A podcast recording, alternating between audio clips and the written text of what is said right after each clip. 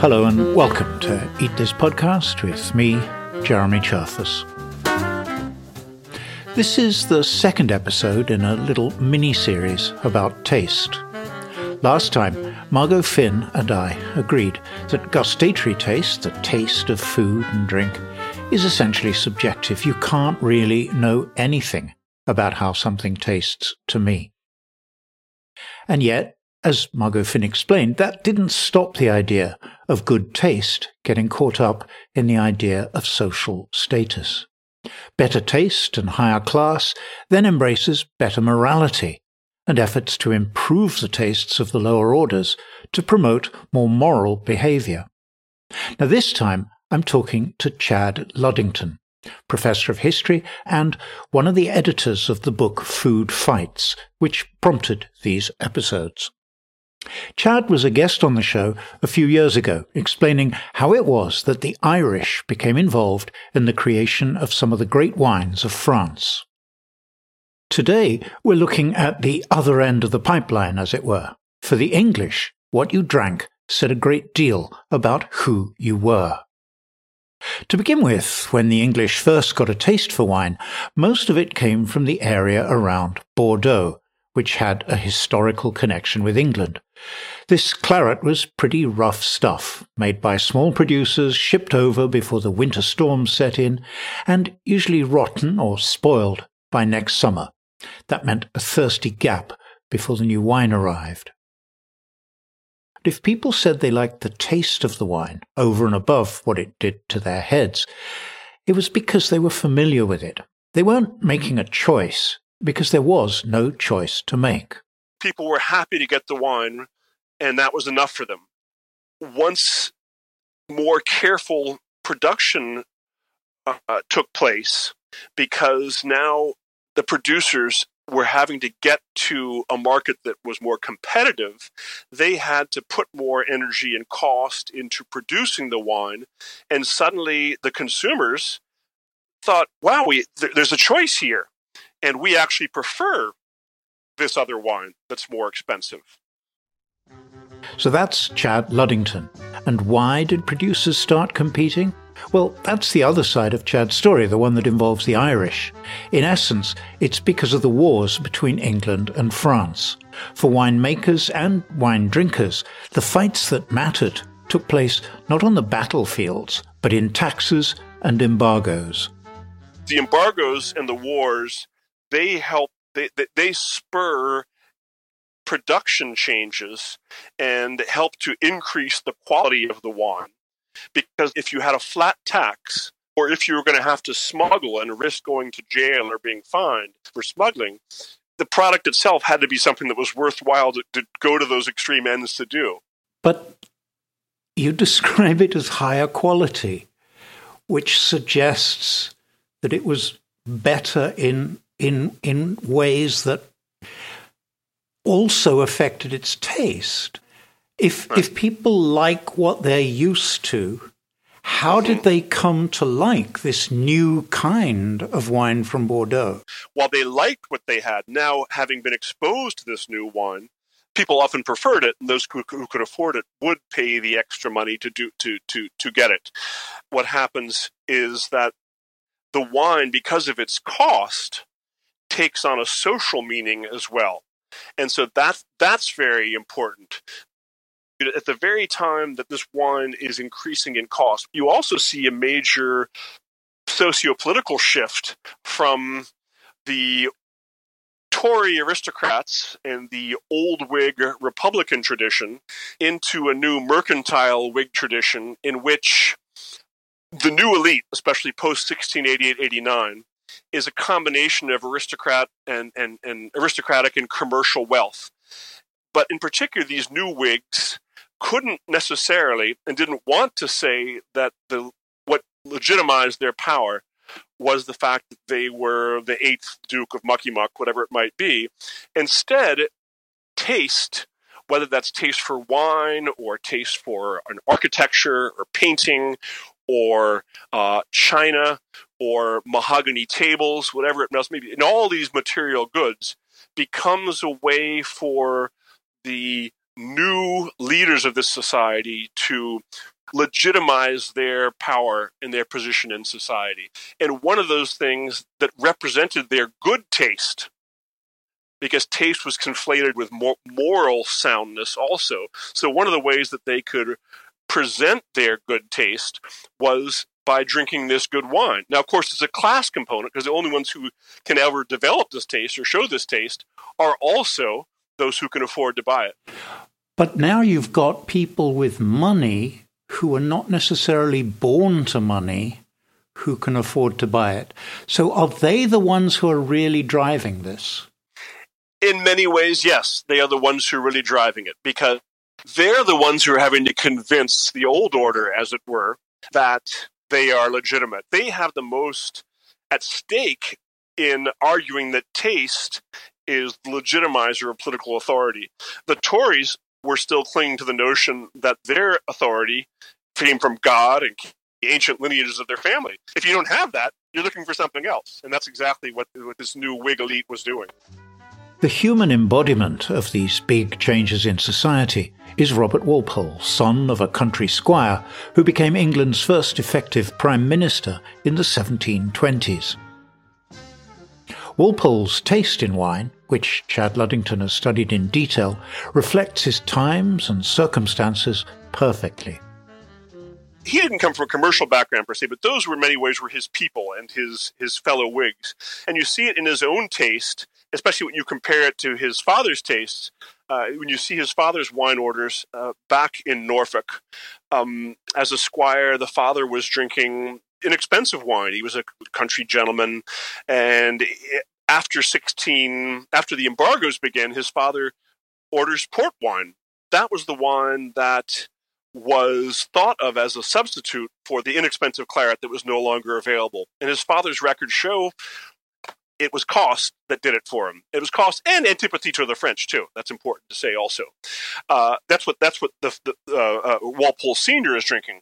Uh, Robert Walpole, his taste is dramatic in its changes, in as much as he now begins to buy the fanciest wines. If you look at his records, they show Chateau Haut-Brion, Chateau Latour, Chateau Margaux, um, uh, Chateau Lafite. Uh, and it's remarkable Walpole's own taste is for these wines. And whenever he was entertaining his fellow uh, high ranking Whigs, he would use to impress them. Look what being on my team can do for you. He's regaling them with, with bottle after bottle of Chateau Haut-Brion, for example. It's fascinating. Meanwhile, other records suggest back in back in London, when he's meeting with more middle ranking Whigs, those records suggest that for that crowd, he's regaling them with port.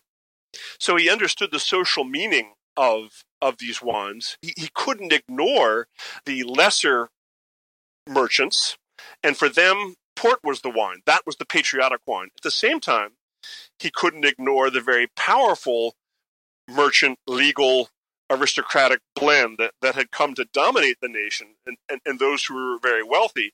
And for them, he had this wine that clearly indicated his superior taste. Okay, but now for me, my impression of port is that it is actually a pretty high end tipple. Port is a drink of the aristocrats, and yet to begin with, it was a substitute for French wine that was patriotic and cheap cheaper than, than the high class. So when did port become associated with money and aristocracy? And how? Port was initially, at least, in the late 17th and throughout the 18th, throughout most of the 18th century, it was uh, the wine of the, the, the middle ranks. Not of the poor, for whom wine was still um, too expensive. But of the middle ranks, the respectable middle ranks, port was their wine. Now, what happens is in the second half of the 18th century, but especially beginning in the 1760s, the critique of the aristocracy by the middle ranks that they were effeminate, that they were foppish, that they were essentially French, began to stick. There was a lot of critique of uh, the English officer class as being not up to the job, not masculine enough. And this is also a class critique that they, by drinking French wine, by wearing French lace, by hiring French dancing masters, all of this is this is hurting their own masculinity. Their own, and, and, and the middle ranks equated this masculinity with Britishness. That began to undermine the social prestige of claret. So you have that going on. Meanwhile, at this very same time, in the third quarter of the 18th century, you get the creation of the cylindrical bottle. And that cylindrical bottle meant that you could now stack bottles on their sides and lay them down for a long period of time, which hadn't occurred before.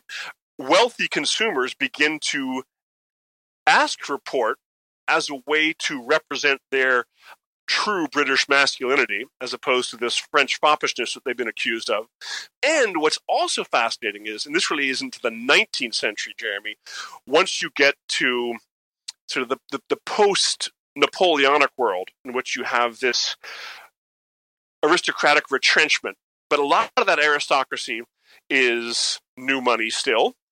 But it's also a very insecure aristocracy because because it had been, at least on the continent, overthrown for a period of well, roughly 1789 to about 1815, the old aristocracy was in trouble. So now you have this conservative reaction. And one of the things that is important is to, to show to consumers just how deep and, and inveterate your your family and and you as a human being are and, and, and to justify your position so in that situation port becomes especially helpful because port as a result of its high alcohol and sugar content, can last for a very, very, very long time, longer than claret. So now think about 1830, and you are your family in the 18th century. They were merchants, they were lawyers, but but now you're you, you you've become part of the British aristocracy. You have a, a big pile that you can point to as your as your country residence. You have uh, a title. 1830, and you can you can go down into your cellar and you can pull out a bottle of wine from the 1790s.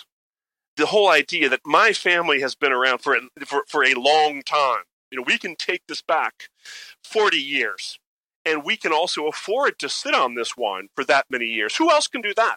It's, it's quite astonishing how much taste reflects in the different ways that, that but one of the one of the things you wrote about port that I found particularly interesting is you, you write, Port appealed to the, the, the, the Brits because it was honest, genuine, masculine, and patriotic. And when I read that, what what I what I think of is American beer and, and Budweiser. If you take what you've been describing about wine in Britain and look at beer in the US, do you see the same not the same story, but the same sorts of stories? The sentence you just referenced refers mostly to the 18th century conception of port in Britain. Uh, by the 19th century, as I just explained, it had become a wine that had some pretensions because it had gone upscale. Very much the same thing happens with beer in America, and, and there is a sense American style lager had been the dominant wine especially in the post World War II period until very recently. And statistically, it still is the dominant wine in America. And its consumers feel the same way about it that it, it is honest, patriotic.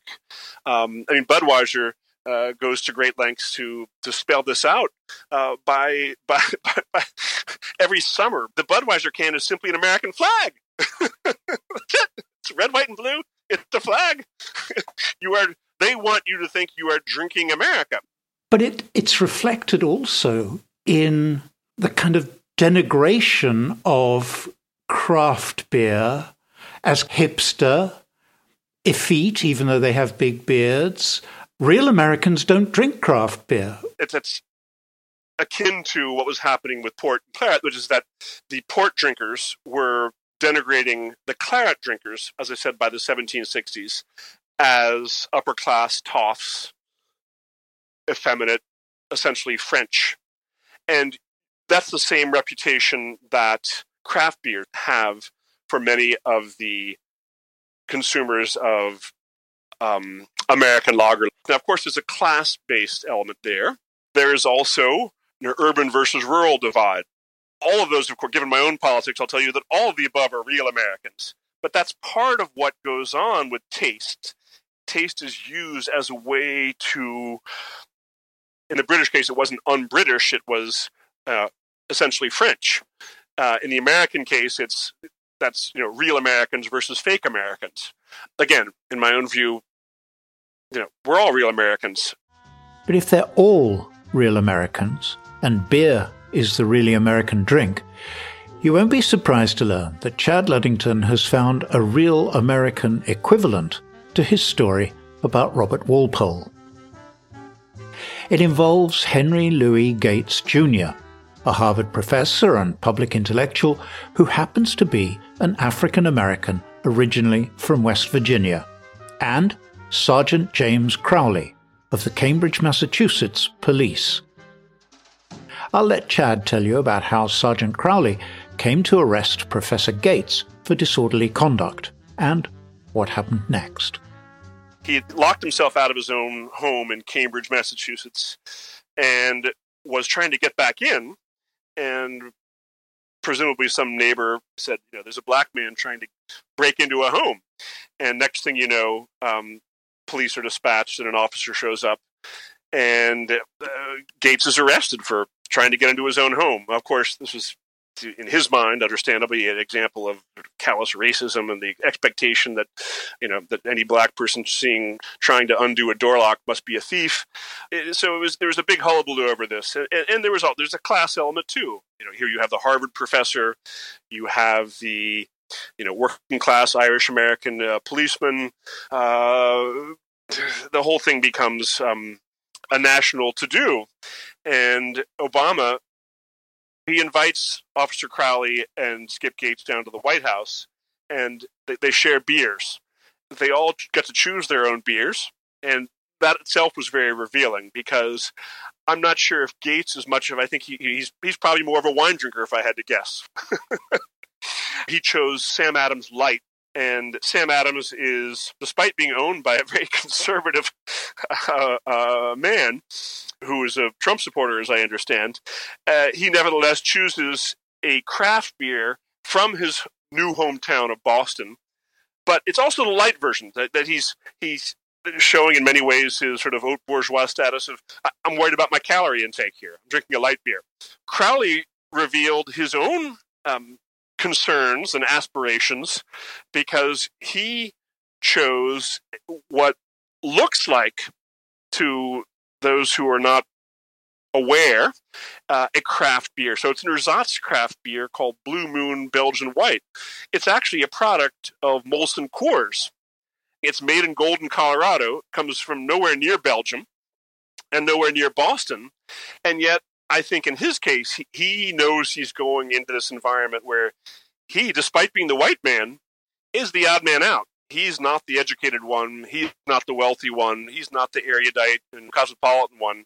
But he has to put on something of a of a persona in his insecurities. He chooses a wine that, in fact, gives away the game, gives away his own um, lack of knowledge, because it's not really a craft beer. Uh, and then Obama and this is what's the most wonderful part because he, being in the position of ultimate power in the United States, doesn't have to prove anything to anybody. And so he drinks the most lowbrow of all. He drinks a Budweiser Light, which, and, and I'm sure he had learned this somewhere, is America's number one selling beer and is politically straight down the middle. And it was going to offend nobody on either side of the political spectrum.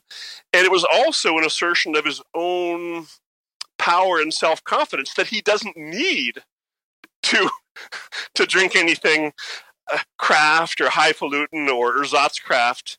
Instead, he can he can slum it, as it were. Um, and he understood probably better than the other two the political theater that was involved because he was a masterful politician. Of course, being such a masterful politician, we don't know what Obama thought of the taste of the beer, although we do know that he was the first president to brew his own beer at the White House. I'm guessing he wouldn't have done that if he thought Bud Light was such a great drink. I'll put a link to Obama's beer recipes in the show notes at eatthispodcast.com, along with details of Chad Ludington's books on drink and politics. My thanks to Chad for taking the time to share his ideas here. And if you have any thoughts on the matter of taste, you can send me an email, jeremy at eatthispodcast.com, or tweet me at eatpodcast, or even send a postcard to the address at the bottom of Eat This newsletter. You are a subscriber, aren't you? I also want to thank all of the people who so generously support the show. You can join them by going to eatthispodcast.com slash supporters and filling in the form. For now, though, from Eat This Podcast and me, Jeremy Cherfas, goodbye and thanks for listening.